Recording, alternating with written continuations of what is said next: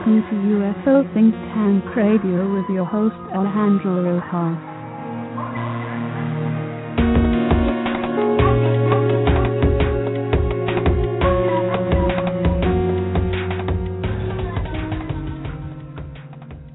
Hello, everybody, and thank you for joining me once again for UFO Think Tank Radio. We have a special ditty, the special show. I guess a special ditty would be a little song, and maybe I'll sing you one if we have some time later today.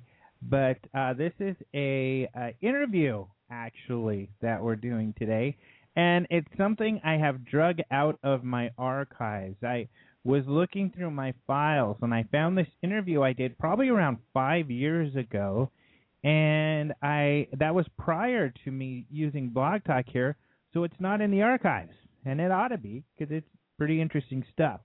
And it is with a gentleman, a friend of mine from Colorado named Don Daniels. He actually was with CSETI for quite some time. I don't think he is now. Uh, he might be. I know he he likes to still organize uh, UFO watching outings in the lovely mountains of Colorado, away from the the uh, lights. But he's a commercial airline pilot, and he also helped Dr. Steven Greer with the Disclosure Project, and this was a uh, a, project where Dr. Greer had put together an executive briefing with lots of witnesses uh, that were in the military or in uh, the private sector, uh, such as FAA officials, things, like this, very credible people, uh, many, many of them, and then they put together uh, an executive summary uh, that was a few pages, and which you can get at the website for the Disclosure Project. Good stuff. And then they took that to uh, many people in Washington D.C. and this all culminated in uh, May of 2001 a press conference at the Washington D.C. Press Club, and uh, not only did Don Daniels help with that, but immediately after this big press conference where everybody got excited, they then held an event at the University of Colorado in Boulder, Colorado, in one of their large uh, lecture halls uh, which seats a lot of people, and it was packed, says Don Daniels. It was uh, standing room only. People are pouring out of the door. People are trying to get in there to hear all about what uh, Dr. Greer had talked about. And there were some interesting things that resulted from that. And uh, we'll talk to Don about that, including that his sanity was put into question and he was grounded as a pilot for a period of time and uh, related to uh, the his involvement there. Uh, but we talk about that uh, and how he had to go through some steps. Luckily, it wasn't too traumatic for him to get his uh, pilot's license back and to fly again. And also, uh, he then um, talks about how you know it's difficult for other commercial pilots to talk about UFOs and his whole experience that way. So it's a good interview. It is a while ago. The technology wasn't as good. Actually, I used to use this mini disc player uh, recorder and a microphone attached to it. And mini disc is actually a really good technology. I mean, that thing sounded great. Um, so I think it, it's it's not what you're used to. There's some static, but it sounds pretty good, and it's a lot of fun. It's a good interview. So uh, I think you guys are really gonna like it. That's why I'm playing it for you, and I want to put it on the record so it's in the archives here. So I'm not kidding. You guys are going to like this.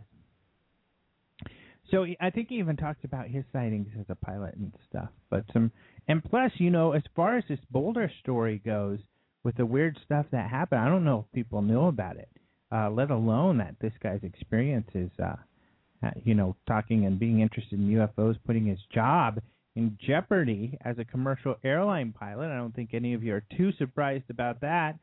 But uh, luckily, he stuck with it and fought it out, and uh, was only grounded for a short period of time while he until he could get himself uh, reinstated. So it's it's an exciting story, trust me. So that's coming up here in just a little bit. But before that, of course, we talk about the news, UFO news. One of the stories out there is the MUFON Symposium last weekend. So there were going to be some announcements from the MUFON Symposium, an announcement of some degree of importance, and it is pretty cool, especially for UFO researchers. Some of you know of Len Stringfield, and uh, uh, I know we've had at least a couple people. I think Kevin Randle talked about him when I had him on the show, and I believe that um, there were others as well. In fact, I've got a story on a new book, right? And uh, these people actually talk about it too. So, um, where is that story? But anyways, uh, we'll get there. A, researcher who's researching uh, Aztec and things like that. So Leonard Stringfield, he was a researcher back in the day. He used to do a lot of his research for or release it all in MUFON symposiums and in uh, MUFON symposium proceedings. And he was really investigating UFO crashes in the 70s, so a long time ago. And he had a lot of contact, insiders with uh, military, because uh, he was in the military himself. Uh, he was talking with FBI and CIA agents um, and the likes. So we will see. And he worked with uh, J. Allen Hynek, who was the Blue Book, uh, you know, Air Force guy, astronomer. And so the the story is that his files have been lost or they have not been made available to the public and MUFON was able to acquire now his files which include all of his official correspondence with all of these different groups. So this is really cool for UFO people, especially those who are interested in Stringfield's work. And it is because what MUFON's going to do is categorize these, document these. They've really got to go through all these files, like they say, to to decide what we really have here, and then um, all of this, as as they get through it, will be made uh, available to the public uh, to look through. And not only that, as people are going through them, you know, some stories will arise, such as there's some speculation right now uh, about what's in there, such as you know, were uh, the FBI and CIA or others in the government interfering with his work? Did Donald Rumsfeld and uh, Gerald Ford get briefed by J. Allen Hynek? I don't know. These are some of the rumors of some of the stuff that might be in there, but uh, I think there's going to be some really interesting stuff in there that we'll be able to look up. Yeah, Len Stringfield was definitely a very interesting fellow. Um, he says that uh, uh, one of the things that he saw, what really got him involved, was when he was an intelligence officer in the Army Air Force in 1945. So this is before, I think it was really the Air Force, Air Force. He saw um, a teardrop shaped object from his three of them from his starboard window. They were brilliant white, like burning magnesium. This is a direct quote. And closing in on a parallel course to their C 46. Suddenly, our left engine feathered, and I was later to learn that magnetic navigation instrument needles went wild as the C 46 lost altitude with oil spurting from the troubled engine. The pilot sounded an alert. Crew and passengers were told to prepare for a ditch I do not recall my thoughts or actions during the next horrifying moments, but my last glimpse of the three bogies placed them at about 20 degrees above the level of our transport. Flying in the same tight formation, they faded into a cloud bank. Instantly, our craft's engines revved up, and we picked up altitude and flew a steady course to land safely in Iwo Jima. So, quite a harrowing experience, so it is no wonder that he got very involved with this topic and made it a big uh, part of his life's work. Uh, so these files ought to prove to be very interesting. But that was the the big news from the MUFON symposium. The couple that I was mentioning earlier are Suzanne and Scott Ramsey. There is the people I was trying to think of. uh, who have wrote, written a book on the, the Aztec alleged UFO crash from 1947. And in fact, I've had the Ramseys on my show. I think I had Scott by himself and then Suzanne and Scott on together in the last few years. And they have been working on this book for a long, long time. But uh, this book has just recently come out, and I mention it now just because it's kind of neat. The Lake Norman Citizen is uh, in the Carolinas wrote a story about these guys and their UFO interests and their books and things like that. So that was kind of cool. The book, by the by the way, is called Aztec Incident Recovery at Hart Canyon. So if you want to check that out. From what I've read, I haven't gotten the book yet, but I definitely will because um, I'm interested to see what they found out. But from the reviews, I have not heard uh, that there's extremely compelling information. Uh, however, that there is a lot of uh, well done research here to really find. I mean, you'll get the details of the ins and outs around this uh, alleged crash, if not a smoking gun, that it actually occurred. But uh, some good research is what I hear. So excited about that.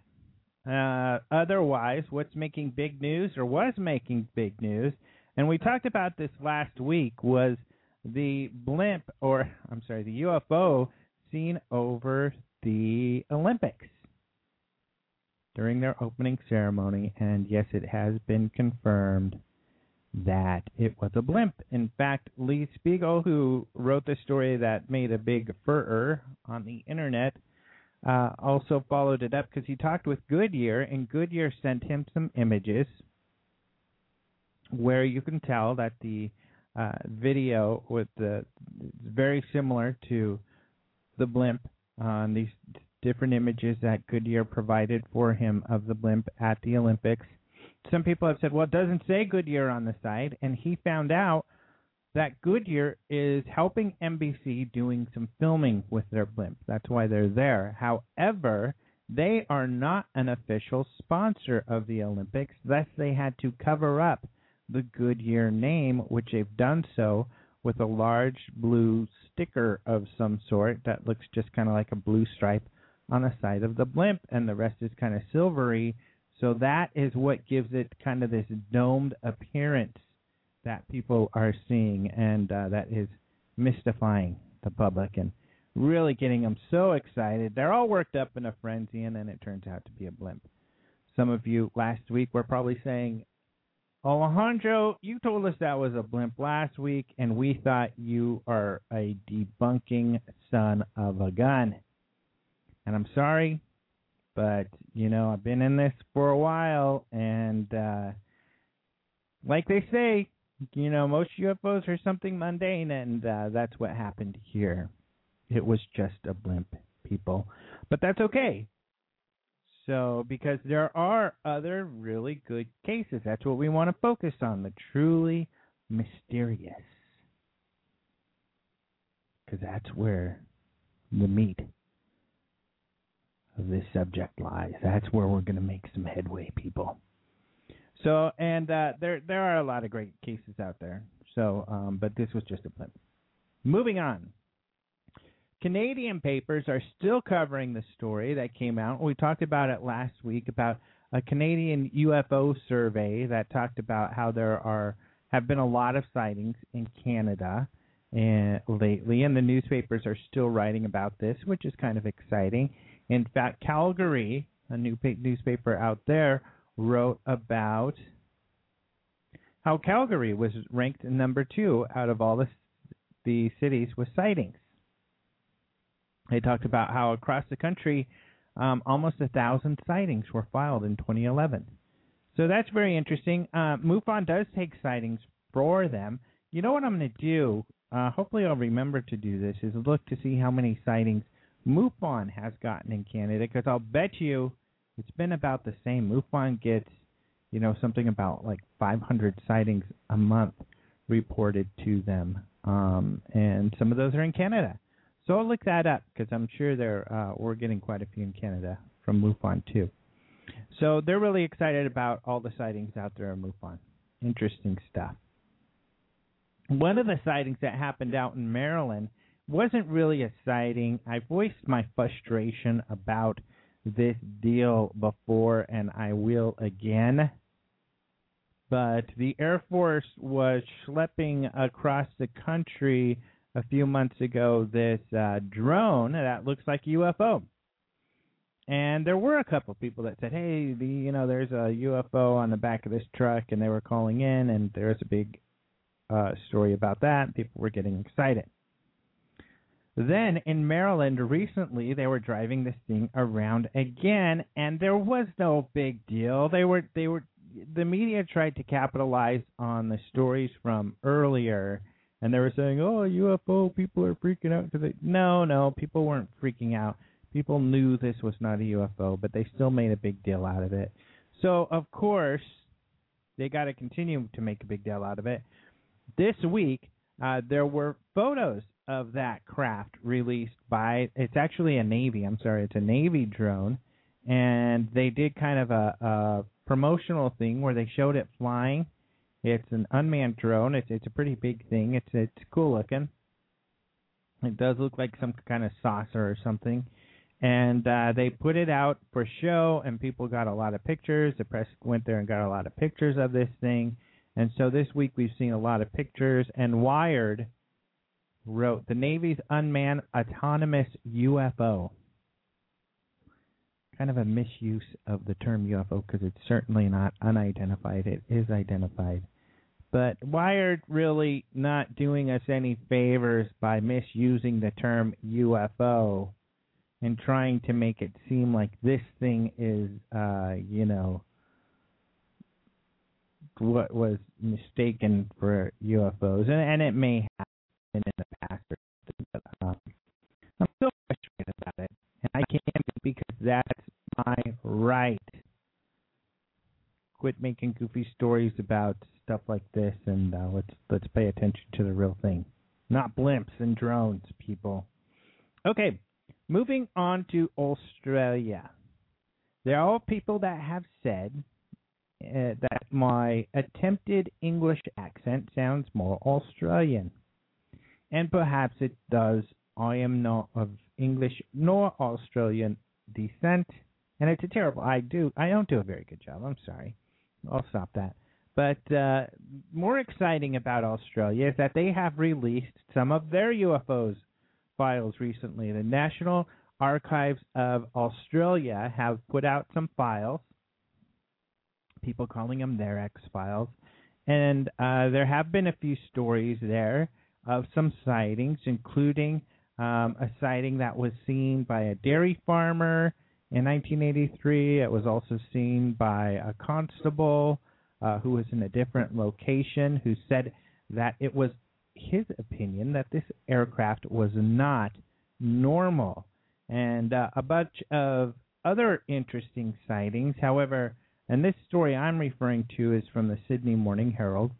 They also, and the, the sighting kind of in there that has gotten the most news, is a couple of aircraft that were almost scrambled on a UFO. These were a couple Mirage jets, also in 1983 in June, that were about to be scrambled for uh, an object that was being caught on radar moving between 1100 6500 kilometers per hour at a very high altitude, somewhere between 70 to 150 nautical miles north of Sydney.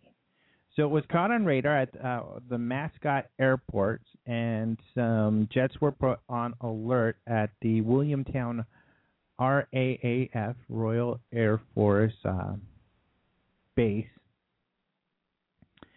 so they weren't scrambled, and actually there was further investigation done, and it was concluded that they were due to interference, something called running rabbits. I hadn't heard of that. Maybe some of you radar experts out there have. So that it was some sort of radar glitch that uh, happened there, and there wasn't actually a UFO, but uh, they did say that uh, they spent 66.5 days of overtime and 100,000 kilometers of travel in a staff car to investigate this thing. And uh, they had to, they really just, I guess the point here is they did a lot of investigation to figure out what this thing is. So uh, if this one turned out to be a mistake, um, I think the interesting question is have they uh, spent this much time investigating other radar anomalies that were not mistakes? Um, because we certainly have heard in the Royal Air Force and uh, the United States Air Force cases where they did pursue objects that did not turn out to be just radar mistakes, but that the pilots had reported were anomalous objects that sped off at high rates of speed. So hopefully they'll release some more files. These files were only released, it says, because their uh, classification status had expired, where they have an expiration, an expiry date out there. And uh, once the file's been uh, classified for a certain period of time, they need to release it. Interesting. Very, very interesting.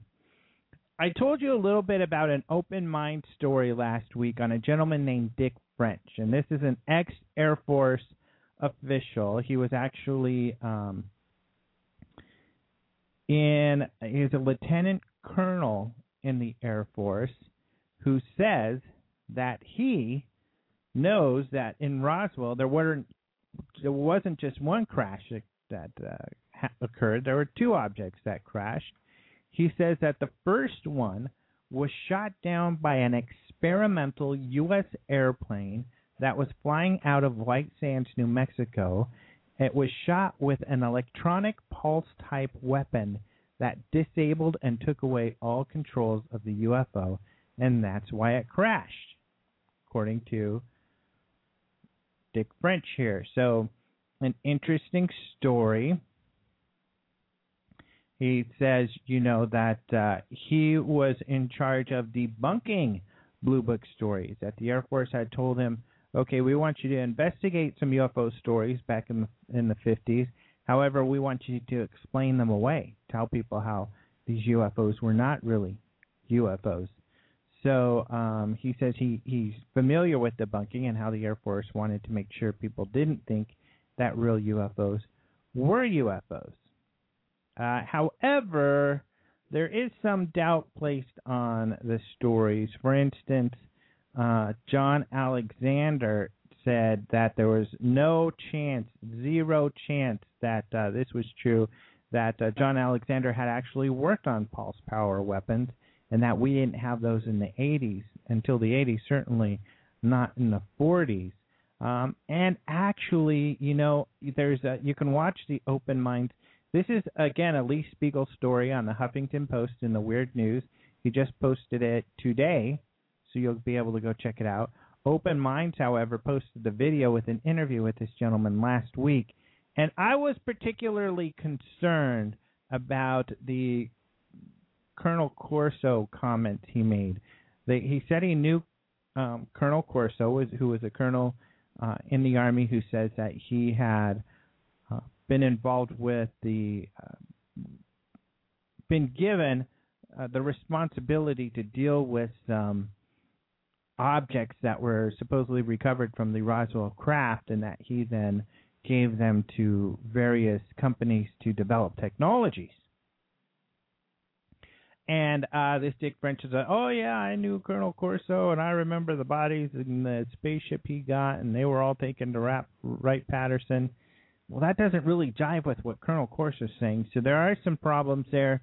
You know, one of the things that uh, Antonio Huneeus said, who was really the first person to interview him, was that he also has some reservations about the claims, and and I talked to Antonio last weekend actually, and he said, yeah, he's worried because some of these statements um, kind of are are not consistent, and uh, and he told Lee Spiegel of the Huffington Post pretty much what he told me. He said, Because of his age, his memory isn't as good as it used to be.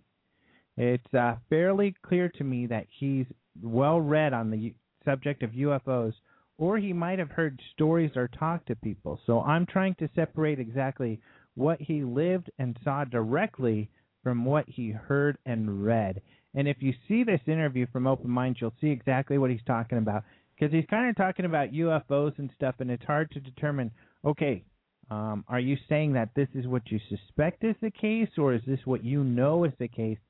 Because this is something you saw and were a part of while you were in the Air Force, and that is still a little vague. But uh, it sounds like this guy was part of something interesting, so hopefully there'll be some more interviews with him, and uh, we'll be able to determine exactly what was going on there. So a very interesting story and uh, some more exciting news, and that it's another retired Air Force uh, lieutenant colonel in this case who's talking about UFOs and uh, knowing about UFOs in the Air Force, and that they did take them serious, even though they tried to debunk them to the public. Very interesting. So check out the Huffington Post Weird News. Final UFO story, really here is uh, some UFOs spotted the chrome off the Cromer's coast in England, and this is a bright white and blue light were spotted uh, offshore out there, and this is a story that ran in the EDP 24. But just some more stories about uh, UFOs out in the UK. Uh, this is in North Norfolk. Happened on Saturday night. So uh, their media is still covering this stuff. And just a couple small things. Brooklyn I don't know that anybody reported any UFOs in Brooklyn, but the fire department said uh, there was a, um, and they've got a video of it. It looks like, uh, so it's a pretty cool video of this transformer exploding off the coast, and uh, let's see, it, it was on a barge. So the transformer fire on a barge, so it exploded and lit up the sky and um, there's some video of just this uh, super bright light flashing over in uh, near Manhattan, and uh, that's where people could see it from was Manhattan. So they're saying, "Hey, don't worry, that wasn't a UFO. That was uh, the transformer blowing up." And then, of course, the big news is the Curiosity uh, Mars lander, which has landed out there. This big uh, robot up there on Mars, and it's going to be looking for life, which is really exciting. Although it's unfortunate. And who did we have on? We had a scientist on recently who said what we need is a microscope on one of these babies to be able to tell if something's really life, but they don't put micro they haven't put a microscope on this robot either, which is unfortunate. But uh, that they do have other devices to look for other signs of life, so we'll see what they find. So, so that's that, people. That is the UFO news. Of course, you can go to UFODailyNews.com. That's UFODailyNews.com, and read the uh, some of these stories. And of course, you'll want to click on the UFO news feed to see all of these stories, because that's my Twitter feed where you're going to see it all. And then if you want to be Twittered, then join the Twitter. If not, go to the site and look at it, and you can read the stories there. If not, just listen to the show, and um, I'll tell you all about the stories here. Whatever, whatever you want to do, you know. Lord knows I can't make you people do anything. No, but thank you all so very much for listening to the show. We've had a, we always have a, a good increase in listeners over uh, time. There's just more and more and more and we were featured on iTunes lately. And if you are new to the show because you are brought here by iTunes, welcome. We are very happy to have you. But now let's listen to this interview from about five five years ago with uh, Don Daniels, an exclusive interview that was retrieved from my archives. And I think some really interesting behind the scenes with the Disclosure Project and commercial airlines that you just haven't heard before. Hello, it's Alejandro Rojas with uh, UFO Think Tank, and today I'm here with Don Daniels. He is the local CSETI representative. Uh, and is that local to Denver or Colorado? Uh, Colorado, basically. Okay. Uh, most of the activities right here in the Denver, Boulder, uh, Colorado Springs area. He was uh, the first speaker uh, at my UFO think tank uh, discussion group, and um, mainly because Disclosure Project, especially, has been such an important thing to me. And funny enough, Disclosure Project is really what launched me into all of my research and my involvement uh, with the community. And you were the first speaker at Colorado MUFON, and uh, when they had their museum area in uh, Littleton. Okay. Yeah. So you were the first speaker I got to see out of the Colorado MUFON. So that was really cool too, because uh, serendipitous even to see that uh, there was also local CSETI things going on. But uh, to start off, let's go ahead and talk about your background, what you do, uh, uh, your career, things like that. Well, I was born on this planet to the best of my knowledge. Um, my interest in UFOs started pretty early. Uh, uh, the earliest definite recollections come from about sixth grade, uh, mostly daydreaming when I had a really boring teacher, but uh, uh, I was also consuming uh, books at that time, uh, even that early. Uh, as I progressed out of high school and into college, I was uh, working towards a career as a pilot, and um, there, there's some conflicts there. Um, you know, you can't be interested in UFOs and be a pilot for some reason. They uh, there's a lot of ridicule factor there. So um, I still had a lot of interest, but I kind of had to put it on the back burner as I got my career going.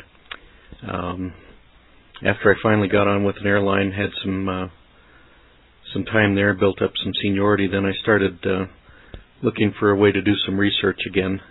I looked at diff- several different organizations and uh, trying to find one that really fit. And uh, Dr. Greer, Dr. Steven Greer, was coming through town, and I went down to his lecture, and, and in just about an hour, many many things that I was trying to put together for years just suddenly clicked. All the the reasons, the why, just suddenly made sense. And I said, this guy's onto something. So I worked real hard to uh, shift my schedule around, trade a trip, and and uh, uh, told my flight manager there was a seminar I really wanted to go to, and he gave me a trip drop, and then I managed to pick up a different one. But uh, I didn't tell him what the seminar was about. It was the uh, Ambassadors to the Universe training uh, down in Crestone in 1999, and that was the first time I went out with Dr. Greer in the field. And uh, you know, I was scurrying to study all the uh, the pre-study materials and everything, and uh, uh, I, w- I was on a steep learning curve. I got down to Crestone, and uh, very first night out in the field, we had this thing come streaking in down in the southwest that looked kind of like a meteor, but just not quite. It just was more of a energy streak than a you know than a uh, point of light with a tail behind it. And then it stopped instantly and was just instantly this large blue-white point of light out in the sky. Uh, we really don't know how far away. It's hard to judge a, a bright light night sky with no other reference, but uh, we're guessing anywhere from two to 20 miles away out over the uh, San Luis Valley. And uh, Dr. Greer picked up his laser pointer and, and uh, went flash, flash, and the object uh, flashed back. Uh, flash, flash matched his uh, pattern. And so I said, "Cool." Being a pilot, that's kind of like flashing your landing light at somebody else, and they uh, they see you, they flash back. It's kind of like saying hi, I see you, and they say I see you too, and and you know that you're watching each other. Well, we basically said hi, and they said hi. Um, so then somebody else did it with a million candle power spotlight, and uh, they flashed back. And then the next thing we were supposed to try and do was was reach out mentally and try and see if we could remote view the craft or you know make mental contact of some form and uh, uh, see the occupants or or uh, telepathically reach them. And as we were just starting to do that, this pale blue white spotlight came down out of the craft and made a, like a 30 foot circle on our group. Scan line went down through it, and then the beam shortened back up, sucked back into the craft. It was really weird. It got shorter. It didn't just shut off like a light beam like you'd expect. It got shorter. And you know, I looked at that and I said, "Cool, we've just been scanned." Um, and that was my very first night in the field with Dr. Greer, and uh, uh, you know, I asked, you know, does this happen all the time? They said, no, that's a little exceptional, but uh, Yeah, that, was, that was quite the way to to start my uh, research career. Was that the first time you had ever seen something strange in the sky? Oh, I'd seen some strange things, some things that I couldn't necessarily identify, but I had never seen anything that I could say was definitely not of our, at least, conventional technology. Um, this, uh, the way it came streaking in and stopped instantly and uh, uh, interacted with us, uh, was definitely something different. So, yeah, that was the first time I, I could say that it was definitely not of our um, at least our acknowledged technology. And even if it was the covert military technology, which has, to the best of my knowledge, those kind of capabilities, uh, I don't think they would have stopped and you know flashed lights and been friendly and mm-hmm. said hi in that same way. I think they would have been trying to avoid detection. So, um, as far as I, you know, I've, I've done an awful lot of thinking about it, and and uh, the uh, the logical explanation uh, uh, makes the most sense. Mm-hmm. Uh, what did you find out about CSETI? What does the acronym stand for? What do they do, and what are their goals and uh, objectives? CSETI stands for the Center for the Study of Extraterrestrial Intelligence, as opposed to SETI, which is the search for extraterrestrial intelligence. They're still looking. Um, and a lot of the CSETI work is um, ambassadors to the universe type, um, training people to um, to be ready to um, interact with extraterrestrials if they should visit, to uh, to provide an interface between us and them. Uh, there's no government ambassador school for extraterrestrial countries. I mean, there's a school for ambassadors for various other countries, but uh, uh, no there's ambassador acknowledged. No, yeah, there's no no acknowledged ambassador to the universe in the government, and so Dr. Greer just started his own, and uh, a lot of it is um, uh, spiritual and meditation, uh, remote viewing techniques, and um, a variety of things like that. But it's uh, the object is to go out and try and make peaceful contact and and serve as uh, peaceful citizen uh, ambassadors or diplomats. When did you become the Colorado representative? Oh gosh. Um, actually, as far as the official representative, it's more the Disclosure Project. I'm the Disclosure Project rep for the state. Oh, I see. Okay. Um, and then I have a working group here, which, as far as I know, is the only working group in Colorado, uh, a CSETI working group that goes out uh, during the warmer months. Uh, we try and get out once or twice a month, depending on my schedule and spend an evening out in the in the foothills here in a nice secluded area we've got located, and do our contact protocols, which include um, uh, some ways that we have found to attract uh, attention from what appears to be extraterrestrial craft. How would someone get involved? Well, they could contact uh, me. They could go through the CSETI website and look for, uh, uh, work their way down through the menus for uh, for local groups, working groups. My email address and f- I think phone number are in there. Um, you could also write me uh, Don Daniels at peekanet.com. That's P E E K A N E T dot com. And I can put you on my mailing list, let you know when uh, when we're headed out for a field evening. I wanted to talk real quick on the pilot ridicule factor. um, so when people know about, there's a lot of joking among pilots about about the subject.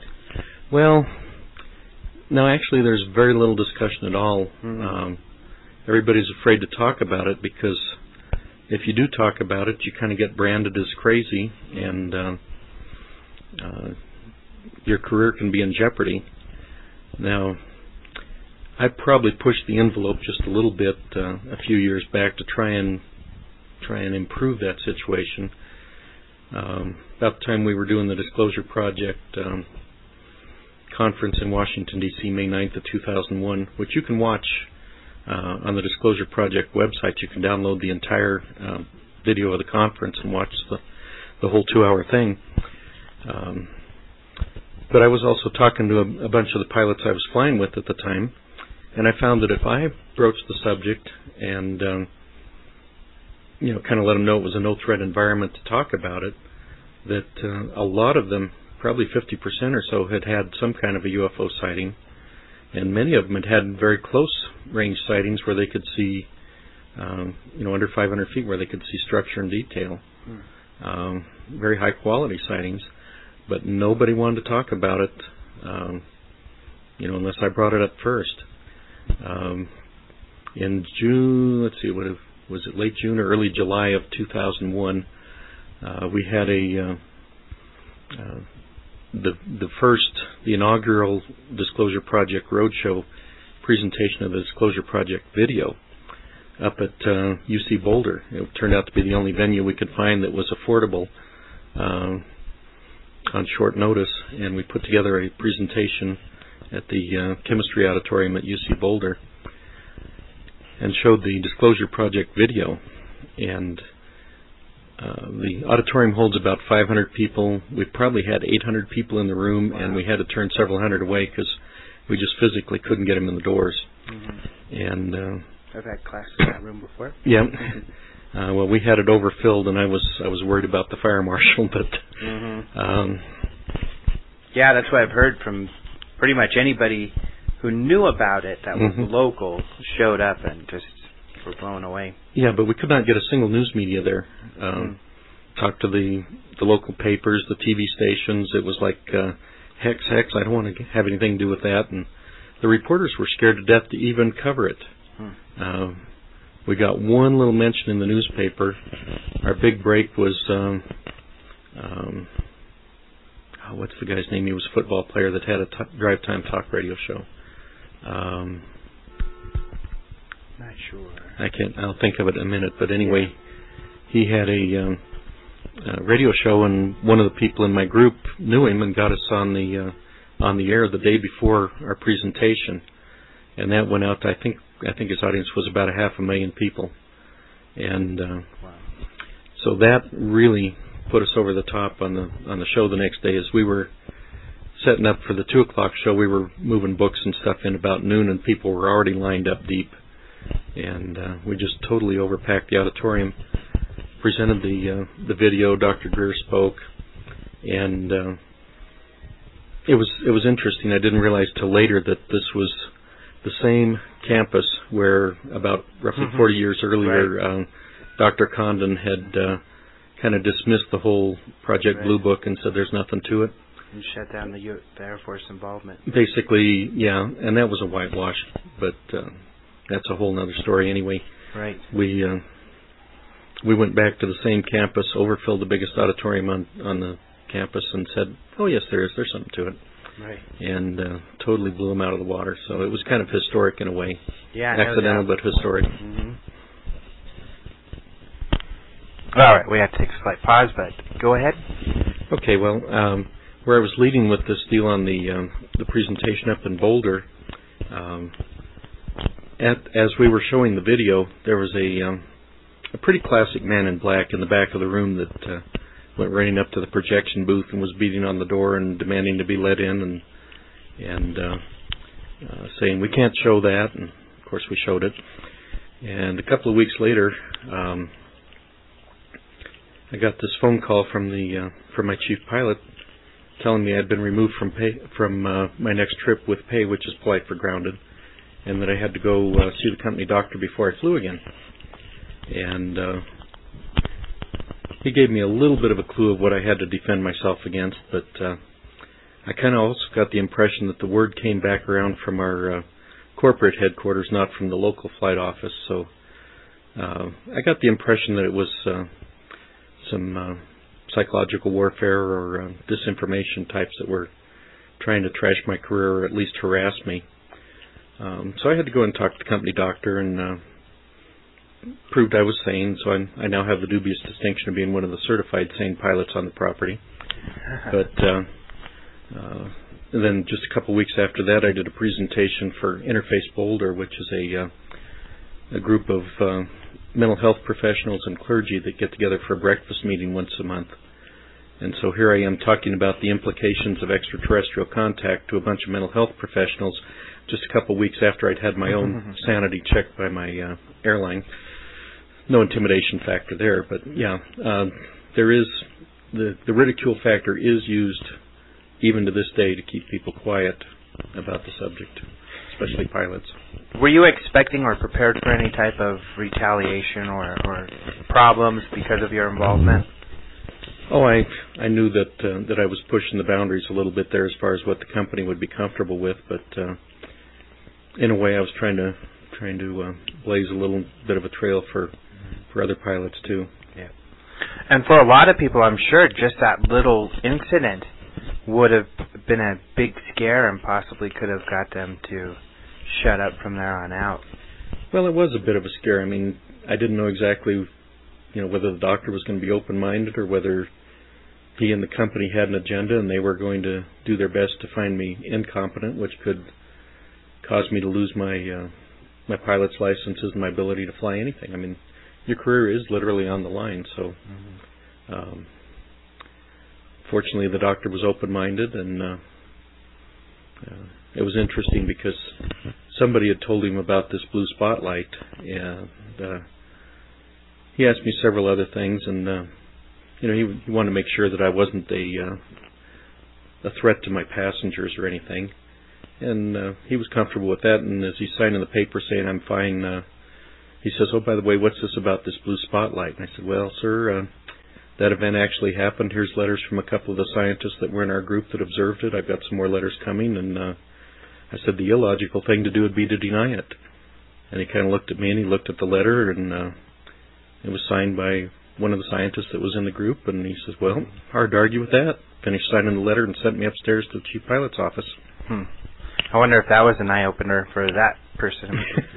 oh, I imagine it might have been, but uh, mm-hmm. there's a lot going on. As far as being the Disclosure Project representative, what all does that entail, and what other um, types of events or? or... Well, um, primarily the focal point for uh, Disclosure Project activities within the state, which that was the primary one. Uh, we haven't had much of anything real recently. We're hoping to do a uh, disclosure round two, uh, but it takes a lot of money to bring the witnesses together, uh, rent the conference halls, the National Press Club, whatever. Um, I think we spent about fifty thousand dollars on uh, Disclosure Project One, uh, which came out of uh, a lot of people's back pockets, including mine. We just donated. Um, you know, some people five thousand dollars, some people uh, twenty thousand dollars or so to uh, to fund the project, to pay for the transportation and rooms and everything for the witnesses and rent the rooms mm-hmm. for the presentations and stuff. Um, it's expensive. We got shut down pretty effectively in the media. We we pretty much proved that uh, that the media is not free. Right. Uh, like like you'd hope it would be. It's mm-hmm. it's uh, we actually got a lot better coverage around the world than we did here in the U.S. Mm-hmm. And uh, the media experts tell us now that approximately 2 billion people, or one third of the world's population, have seen wow. the story on the Disclosure Project. May 9, 2001 um, press conference in one form or another, whether it was print or radio or TV or something. Uh, but it's hardly known here in the United States. Yeah. When I ran across it, first of all, what was shocking to me is I ran across it a year after it happened which was shocking to me because I paid attention to at least the television stuff and lightly. I wasn't big into researching, but at least I was paying attention to the latest developments. And that's obviously a very large latest development. So that showed me, first of all, that the media was hiding it, that they wouldn't give us the greatest pieces of evidence. And so next I took that paperwork, I took videos, I took I just spread it to everybody that I knew. And uh luckily I met um Jordan Peace okay. um, fairly recently, and he uh, got me a lot more material to hand out and give to people, which was a, a lot of help. And uh, he was talking about how interesting it was to shuffle around these witnesses to different um, authorities who wanted to hear from them. Did you get to be involved with some of that? Oh yeah, right after the press conference, we uh, headed for Capitol Hill, and uh, press conference was, I think it was on a Tuesday, maybe it was Wednesday, and the next two days we were we were visiting congressmen and senators' offices, talking primarily with staff, occasionally with the uh, actual senators. Uh, uh, as we were getting appointments during the day, the, the schedules kind of became a floating target, but uh, uh, and the teams were kind of shuffling a little bit. But um, the first day, my team leader was uh, Danny Sheehan, who's the um, constitutional um, law attorney, and he represented Karen Silkwood in the uh, uh, Silkwood. Yeah, the the Silkwood case. I'm trying to think of the was it Kerr McGee or the uh, the nuclear plant. uh, anyway, where she got contaminated. Mm-hmm. He uh, represented the New York. He was part of the team on the New York uh, Times Pentagon Papers uh, uh, defense, and uh, so between meetings with congressmen and stuff, we were talking constitutional law and privacies and freedoms and stuff. That was a pretty interesting day, and uh, as we headed into one of my representatives' office later in the day, uh, about 30 feet from the door, Danny says, "Well, this is your representative. You lead this one." And I'm going, "Huh?" Mm-hmm. His timing was perfect because it was just time enough to get over the shock and not time enough to get scared. But I basically made the presentation to this representative staff members and uh, introduced the witnesses, and they told their stories. And uh, you know, for two days we we did that solid, and uh, got a lot of good response. Actually, the guards at the entrance to the Hart Senate office building, uh, it's kind of like an airport. They've got the magnetometers and the baggage screeners and all that stuff. And when we came in the second day, uh, wearing our Disclosure Project uh, badges, the guards were cheering us on and saying, "Yeah, go for it," and oh, cool. really That's giving really us the cool. high five as we went through security there, which was kind of cool.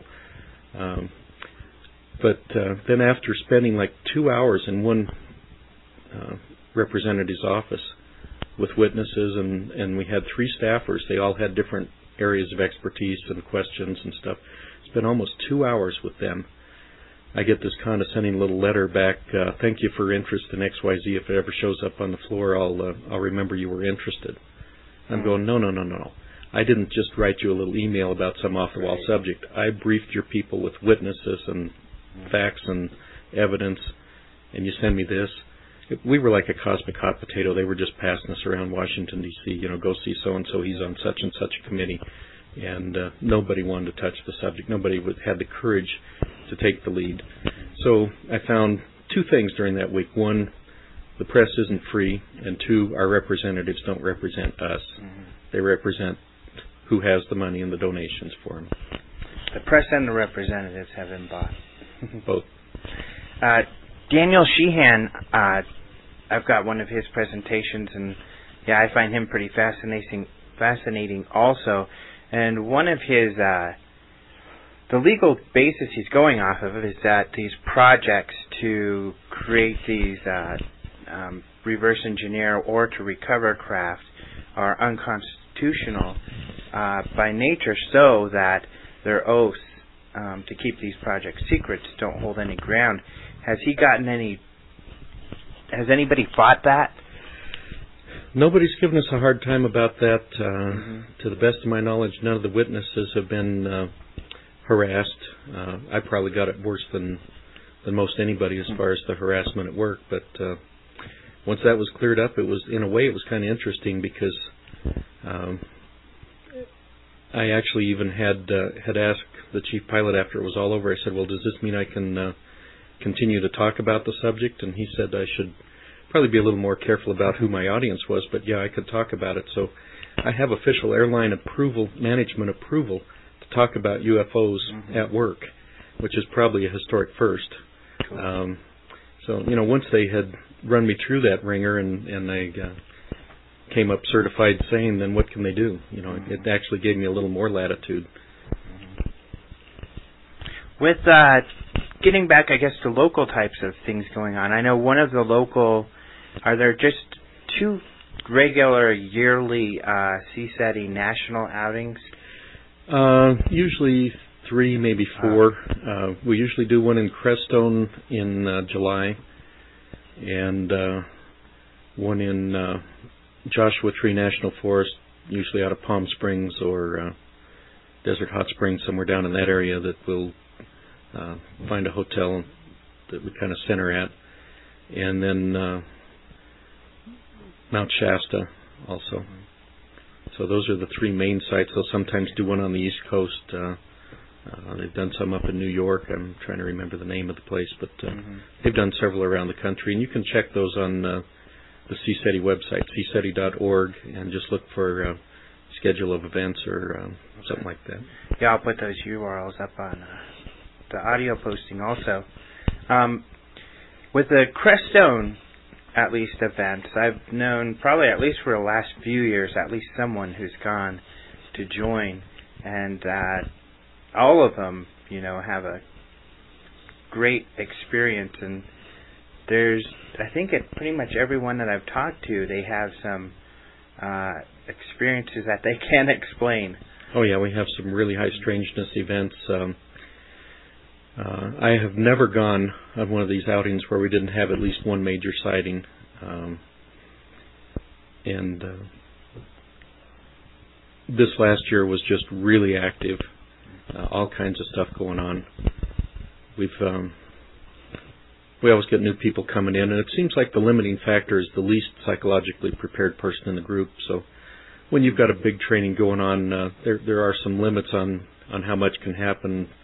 Seems like if if somebody if the craft gets too close, somebody starts to freak out, then they will back away. Uh, they seem to be very conscious of our comfort level. Uh, Uh, but uh, Dr. Greer is also a magnet, so things are always happening when he's there. Uh, That's it's always a good time. I call it my reality break. It's a, it's a week to get away to reality, Uh-huh. away from this uh, matrix that we live in. hmm Yeah, one thing I've found is there are no doubt magnets out there. And one way to see things is to hang out with some of these magnets. But you can also learn some of the techniques, the uh, remote viewing and uh, thought projection and, and various uh, telepathic type techniques that are really we all have the innate ability to do it. Um, it's just that it's kind of beat out of us by our society. You know, you tell the kids, well, there's no such thing as invisible friends. Stop talking about it. And after a while, the kid kind of gives up, and and they and they start to lose the ability to interact with these quote invisible friends or whatever. Mhm. They they lose uh, psychic abilities uh, because culturally they just aren't acceptable Mhm. in this culture. In other cul- cultures around the world, uh, a lot of that is much more accepted and even encouraged. With us, he said he, you have a protocol also hmm that you work with, and this is a protocol to try to call and say hello. Yeah, the basic um, protocol has three different um, three different aspects. One, we have some recordings that were made uh, actually by a BBC camera crew in a crop circle is the main one we use. Uh, there's also some that were recorded uh, with UFO sightings, and uh, we broadcast those on any radio. It doesn't matter a uh, CB radio, a little Motorola Talkabout's what I generally use, and uh, so we send those out, and the the idea being that if they hear something that is of their origin, they'll assume being broadcast, they'll assume that we're trying to get their attention, Hmm. and uh, that seems to help attract them. We also use lights, although nowadays we generally only use the lights when we see something. We'll flash at them and see if they flash back, see if we can get a little interactive uh, nonverbal communication going. But the third third aspect and the most um, effective is consciousness itself. They seem to have technology that interfaces directly with consciousness, and if we are in a meditative state to where we are um, kind of at one with the universe and able to allow our consciousness to travel out, we can go out and remote view, find a craft, um, basically knock on the door and ask permission to come aboard, um, Mhm. in a sense, um, and invite them to come interact with us. And um, so basically, reaching out in consciousness and inviting them to follow us back Mhm. is uh, probably the most effective part of the uh, of the trilogy. Yeah. Uh, I have a funny story with that protocol, and well, interesting and incre- cool story for me. Uh, um, I went out to the UFO Watchtower in uh, Hooper, which is in the Mhm. San Luis Valley, Yep. which is very about what maybe 20 miles from Crestone, if Mhm. that, very close to Crestone and just uh, west of the sand dunes. And I had brought that BBC crop circle sound, and I was Mhm. familiar with the CSETI protocol. Uh, but uh, I went out there and I just I met Judy Messoline, who owns the Watchtower, and we just started talking and talking and talking, and we were spending all our time talking. And I had mentioned I had brought this sound, but I didn't know the entire protocol, and unfortunately nobody else there knew the protocol. Well, lucky enough, this couple came and they started talking with us, and they became part of our little group, just talking for hours. And uh, eventually, I had mentioned I brought that sound, and the lady said, "Well, I actually am part of CSETI, and I've gone to a lot of these uh, outings, including some Crestone ones." So she showed me how to do the protocol. So we went up to the top of the watchtower. We did the protocol. We should have been watching the sky, but instead we just got to talking again inside. Luckily, my sister was watching, and we had camped a lot uh, as kids, and uh, so she she knew how to spot stars and satellites and things. And she says, "Look, there's a satellite." Well, I get out there, and uh, Judy and all of us, you know, saw this extremely bright object just above the mountains. Um, just above Crestone, really, is where we spotted it. Just very bright, moving slow, and uh, moving to the uh, south. And uh, moving, it was solid and slow, so that's why she said satellite. Plus, she had nothing to really reference, but she could tell it was something strange. I could tell that from her face. She's a pretty, not much gets her, but she was pretty shocked. Uh, so we're watching this thing when it got directly over the sand dunes to the uh, what east of us. It just steadily dimmed like a dimmer switch Mhm. and then it uh then the CSETI person I was like, Wow, it's gone. CSETI lady had already gotten to her car and had her binoculars on it. Mhm. So she said at that point she saw it fly into Mount Blanca, which uh, is at that end of that string of mountains which uh, seems to have a lot of things happening there. Yeah, there have been actually reports of aircraft flying right into the mountain uh, in broad daylight and just disappearing. No crash, no nothing. They just kind of merge in. So I don't know whether it's holographic or uh, whether they're phase shifted to where they can merge right through solid matter or what. But uh, that's been reported numerous times.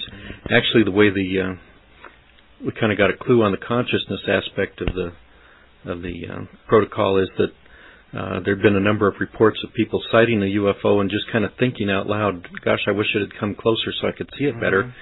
And it would. It would make Yeah. a turn and come towards them. And so we started to realize there was a connection, and we started doing it deliberately. A good idea. Yeah, I've been finding that in my investigations of investigating sightings lately. Uh, lots of connection with consciousness of the viewer. Mm-hmm. Um, And and the exact protocol is probably not nearly as important as your intent, right. your intention, uh, and your preparedness for Yeah. whatever high strangeness might occur. Mm, Uh, if if you're uh, comfortable with it, then things can happen quite easily. yeah. Yeah, when people talk about the protocol and uh, if they're skeptical, I can't really be skeptical because the only the first time I tried it truly, you know, I had that experience. Actually, um, coincidentally enough, I came back from Albuquerque last night, and me and my cousin were uh, had passed by the watchtower last night on our way back home, and uh, we got up on the watchtower, and I showed him the protocol. We had tried it, and uh, we didn't see anything, but it was already just an incredibly magical experience because serendipitously enough, we got there in time for the moon to rise and come over the mountains, and it was just gorgeous. Mm-hmm. It's a very uh, very magical valley down there. Mm-hmm. Yeah, Crestone is great. So, uh, have you attended some of the other national uh, outings? I've been to uh, Joshua Tree twice, and uh, Mhm. this last year I went to Mount Shasta Okay. for the first time. And Mount Shasta is really neat. When you get up on the mountain there at night, uh, skies can be so clear. Uh, of course, the Milky Way is just totally, totally in your face. But uh, it was so clear and bright that we could see the Andromeda Galaxy with the naked eye, which is Wow. really right on the ragged edge of being able to perceive. Holy cow. And it was beautiful in binoculars. hmm When did you go to uh, to that one? Oh gosh, um, I think that was in September. hmm Uh, I guess as far as you've seen then, with all of your experience with the evolution of the phenomenon, do you see trends? Do you see um, something happening? Do you have a, I guess, what is your overall feeling of where we're headed with all of this?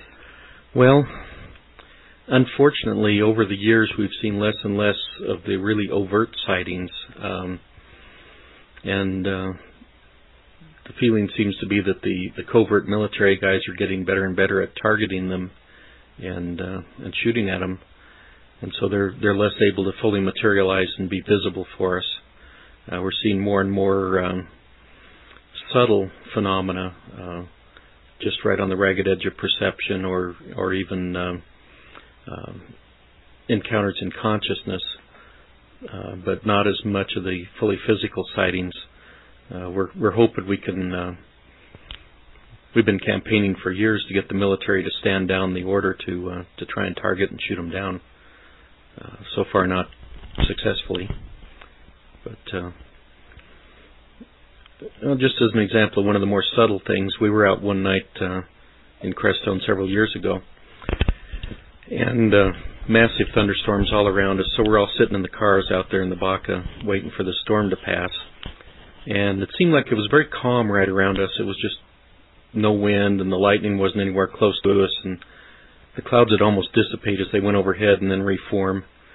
But finally, things settled up, uh, settled down a little bit, and the lightning was uh, easing up. We got out of the cars, but we could see these little kind of red, almost like LED flashes around the horizon, you know, maybe a mile away from us or more.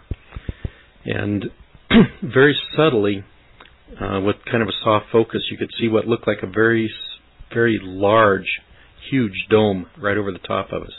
It was like being inside the Kingdome before they took it down. Um, and we thought that was kind of cool. The uh, and we had some some very subtle energy form um, entities that were just on the very ragged edge of perception that night. But the next day we got back to the uh, uh, the hotel we were staying, the little restaurant, and the the guy, the cook there, was acting very strange. And finally, somebody got him to talk about what was happening. He'd gone out that night before to watch the thunderstorm, and uh, in the lightning flashes, he was seeing this huge dome down south of him out over the Baca. He had no idea where we went at night, but uh, it was basically centered right over where we were. And there was a house, a farmhouse, and a barn, and some trees across the street from from where he was standing that normally would block two, the view of about two thirds of the Great Sand Dunes. And uh, he could see a little on the left, a little on the right. Well, in these lightning flashes, through this very subtle transparent dome, he could see the entire sand dunes and the farmhouse was gone. Hmm. And uh, this kind of freaked him out just a little bit. So the next morning he went out to to see, you know, if the farmhouse was still there, and it was. So uh, he actually he served his breakfast and didn't say anything, and and then shut the restaurant down for a while. And we we're we're trying to get lunch, and he just wasn't back. Finally came back around uh, 1:30 in the afternoon. I guess he'd gone up to the hospital in Salida to talk to the doctors because he thought he was going crazy. Mm-hmm. And uh, he finally told somebody what he'd seen, and we said, "Oh yeah, that makes perfect sense," because uh, there have been numerous accounts of of um, the way these things can bend light waves around them so that they appear invisible, uh, and what's behind them is what you see. So in this case, they were probably over us and over the uh, the farmhouse, and what he was seeing was the light waves bending around so he could see the entire Great Sand Dunes, and anything in the middle was essentially invisible to him. It was it was probably at a much higher vibration vibrational frequency, uh, kind of phase shifted to where it was more near astral than physical, but uh, just just barely bleeding through into uh, physical perception. What did he have to say to that? Well, I think it relieved him a little bit that uh, that we didn't think he was crazy. Mm-hmm. He didn't know a whole lot about our CSETI group except that we were kind of a uh, a far out group that was spending the week down there, and uh, uh, you know he he seemed okay the rest of the week. But I understand that about a month later he packed up and moved out of the valley. He just uh, oh wow couldn't take the uh, energy and the high strangeness of the. San Luis Valley. so that's unfortunate, but. Mm-hmm some people just aren't ready, I guess. Uh, with the local outings, uh, what do those entail usually? Well, we just have a a group. Uh, I just send out email note to uh, to people who are on my list, and uh, you know when I get my schedule and figure out what nights we can get together, we'll schedule a month, uh, you know, a, a night or two during a month, and we meet at a at a uh, member's place up near Conifer that's uh, on a private road back, uh, pretty secluded. Uh, no traffic going by and, and pretty well shielded from the lights of Denver and stuff. So we've got a pretty dark skies and, and a pretty wide open view of this of the night sky. There's a, there's a few hills around, but still we got most of the night sky visible, and uh, so it's a, it's a real good site. It's a close close in drive, but uh, we don't get bothered by anybody up there, so it's, it works well. Mm-hmm. And we'll just stay out uh, working on the CSETI protocols. We always have somebody new, so we're we're always training people on how it all works, and uh, stay out until midnight, one, two in the morning, depending on what's going on and how cold it's getting Mm-hmm. and see what we can see. We've seen some stuff out there, uh, satellites making 90 degree turns and uh, Hmm. stuff like that. And at the very least, we have a real good astronomy night with some good binoculars and um, uh, watching for things like the iridium satellites that flare up real bright. Uh, can pull those up from a website. Uh, it's called Heavens Above, Heavens Dash Above. I'll give you the thing you can put on your website, and you can check when the uh, space station's coming over, or the Iridium satellites, or the Hubble Space Telescope and stuff. So you can you can be looking for those things and uh, and know what they are, but uh, also looking for other things. And we occasionally see some stuff. Yeah, watching the stars is always fun. And uh uh Conifer though it could be also an issue could be that it's very close to fairly close to Denver still, with a large metropolitan area. It's fairly close to Denver, and uh, we've got a direct line of sight down at um, um, the uh, Colorado Springs area. hmm So uh, Although, you know, I've had some interesting investigations from uh witnesses here in Golden. Mhm. So spectacular yeah. things can happen pretty much anywhere. people have got good video of UFOs right over downtown Denver, and Yeah. uh, uh, one of my friends was uh, who kind of poo-pooed the whole thing was driving up um, I-70 from downtown up towards Evergreen, and he said he saw the really really strange aircraft the night before, and I said, well, what did it look like? And he said, well, it had white and blue lights alternating in a circle around it, and I said, welcome to the club. Yeah. That's no airplane, hmm and. Uh, You don't have any airplanes like that. no, What did he say? Was he pretty shocked, or was he? Well, he, I think he kind of suspected it, but didn't want to admit it to himself until yeah. until I told him that there's no airplanes with that kind of light pattern. And uh, welcome to the club. I've I've known a number of people who've uh, who I've welcomed to the club. Yeah. over the years. Oh yeah. It's been fun. Yep. People get welcome to the club every day. Do you think, in fact, you know, that's a good segue to what I was going to move to. Do you think that's part of this phenomenon? Is these personal sightings by more and more people?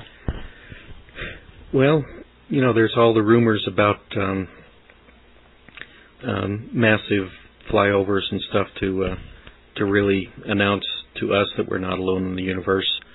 Um, and I've seen an awful lot on both sides. I don't really know for sure.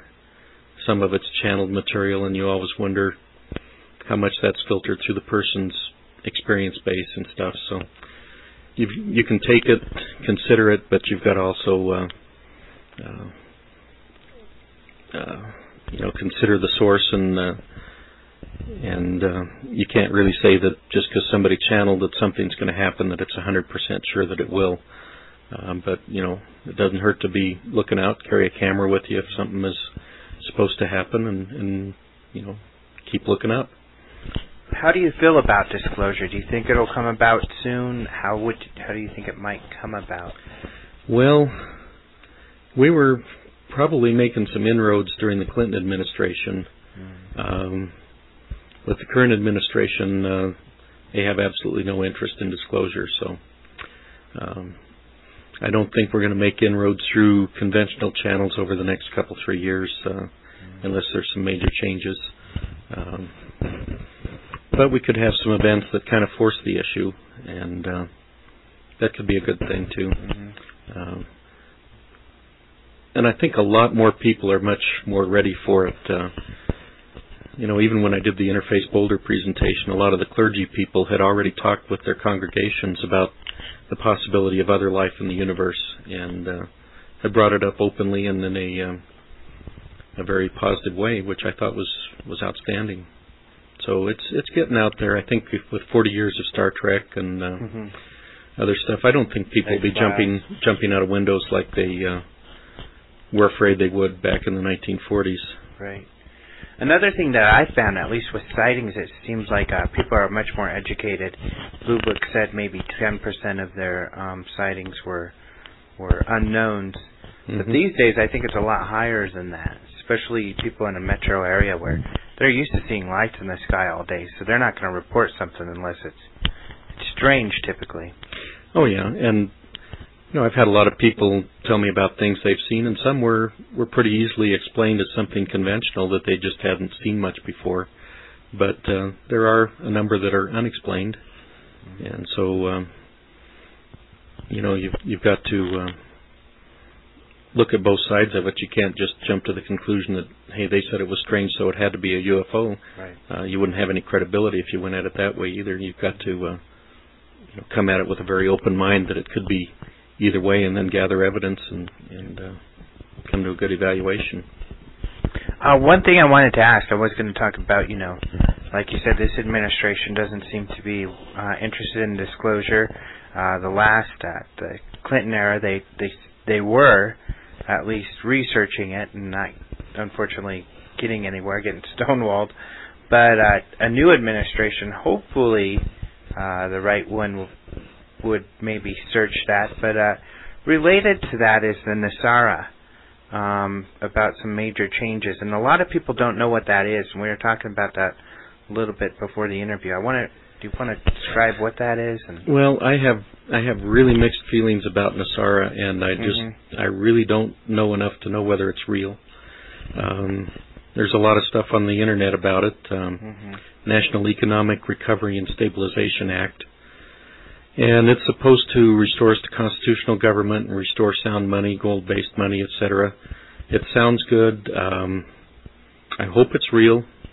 Um, and there's been a lot of internet chatter even this week about it. So, uh, you know, just do some Google searches. Um, uh, I'm trying to remember the uh, the website uh, that's supposed to be the official website of NESARA, but there's been a lot of a lot of chatter on that and a lot of chatter about uh, as soon as that's announced and they uh, get a stand down order on the uh, the military shoot down orders, that uh, we're supposed to have massive flyovers and uh, sightings and landing events and and all of that stuff, and it will be a very overt uh, first contact.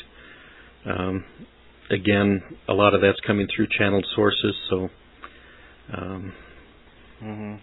I'll, uh, you know, I'm keeping an eye out. I'm carrying a camera, but uh, I'm not telling everybody that it absolutely positively is going to happen because I don't know that. I really uh, uh, have an open mind at this point and uh, uh, researching as much as I can and keeping an eye out, but uh, we'll see what happens.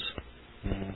But uh, yeah, I'll have that link up also because uh, if that's true, I mean, uh, NESARA, I think it's N E S A R A um, or is N-E-S-R-A. It's really interesting stuff. So, and hopefully, hopefully there's some truth to it. Yeah, uh, you go to the um, Snopes.com or some of those, and they'll the, the MythBuster sites, and they'll claim that it's all a uh, fraud. Uh, but what better way to uh, uh, create disinformation than to to put it on one of those sites? Uh, mm-hmm. I mean, you look at uh, look up UFOs on those sites, and they'll say that that's all uh, a fraud too, or or doesn't really exist. So you just can't believe much of anything. You've got to just find out for yourself. Mm-hmm. If you were uh, to give advice to someone in the public who's interested in the field, or uh, maybe they're just a little afraid, but uh, they want to do more investigation, what advice would you give them? Okay, well, a good place to start is to go to the CSETI website, uh, cseti.org, and uh, look at Dr. Greer's position papers and uh, you get a good background. Actually, a good portion of his book is is on the website for free. You can also get the books um, Extraterrestrial Contact, The Evidence and Implications is the first book.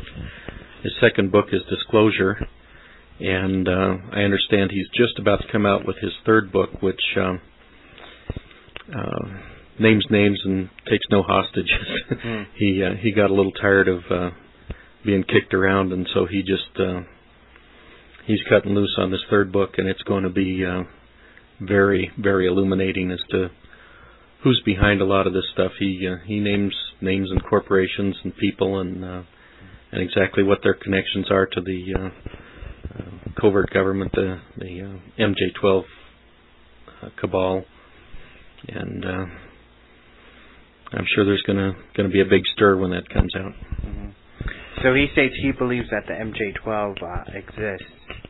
Yeah, they've been through several name changes, PI40 and some other things, Mhm. but uh, it's basically an outgrowth of the original uh, Majestic 12. Uh, was the was 12 top scientists from different disciplines that uh, Vannevar Bush put together to study the UFO uh, uh, debris from Roswell and others, and uh, out of that they uh, it expanded. There were there were more people involved, but they uh, they basically took it black ops covert and out of the constitutional chain of command and oversight. Eisenhower early on was was was um, involved and knew what was going on. He saw some of the stuff. Uh, one of our witnesses, Brigadier General Stephen Lovekin, who's still to this day a practicing JAG attorney in the uh, uh, in the Guard, um, was on Eisenhower's staff in the White House back then, and he actually handled some of the materials from Roswell,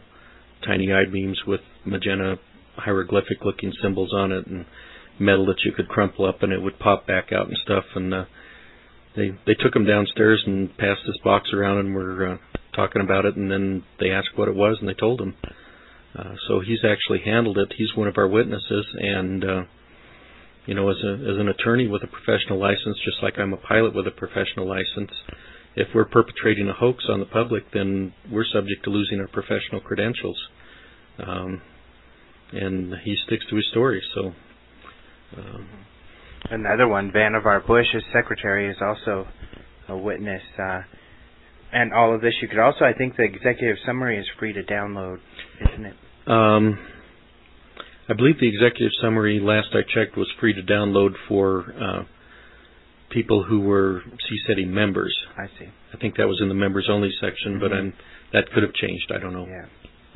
And even if you can't get it for free, you can purchase that. I'm, I'm You can purchase it uh, for I think it's only like five bucks or something. It's not much. which has got some great information and witness testimony. Actually, that executive briefing. Well, there's the executive summary and then the uh, the uh, disclosure project briefing, and we gave that entire 500-page briefing document to every single senator and congressman, hand delivered to their offices. Mm-hmm. It at the very least got to their staff, Mm-hmm. so they cannot deny that it did not come to their offices. Every single one, and not a single one of them had the courage to do anything about it.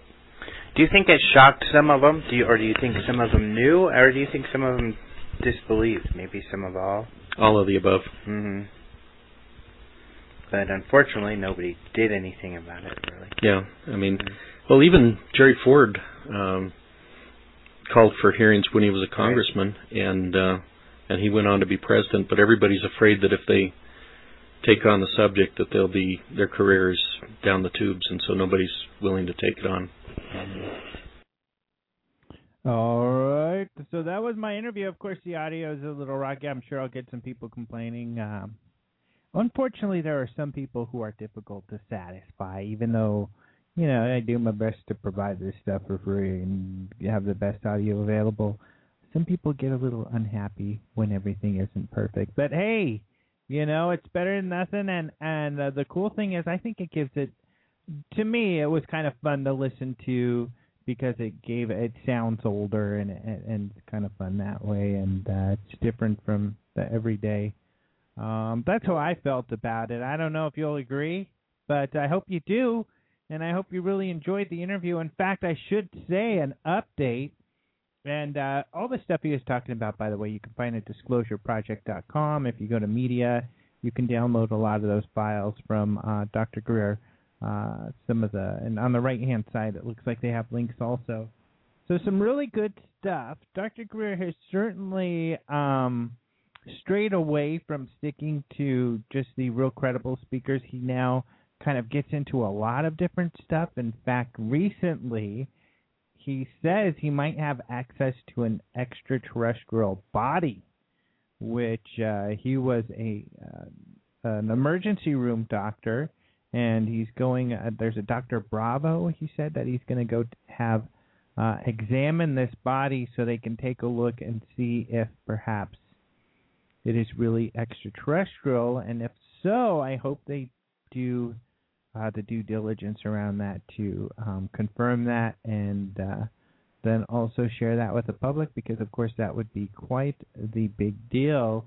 There isn't much history about how this body was acquired, but uh, hopefully we'll hear that soon. He's raising money to make a documentary, and I know he wants to have it part of that documentary. And uh, so that's an update on Dr. Greer and what he's up to. Otherwise, I want to thank you all so much for joining me again. Uh, next weekend we are having Scotty Roberts, if I've got the name right, and he does uh, Intrepid magazine. It's a paranormal magazine about all kinds of uh, different stuff. So uh, if you've seen it, you know he they've got some great artworks on it, and uh, Scotty uh, does there, and uh, also Micah, who we had on before, he's part of uh, Intrepid magazine. But yeah, we'll be talking to Scotty Roberts. He sounds like a neat guy, and uh, I'm really excited to be interviewing him. So don't forget to join me next week. Visit UFODailyNews.com for the latest in UFO news.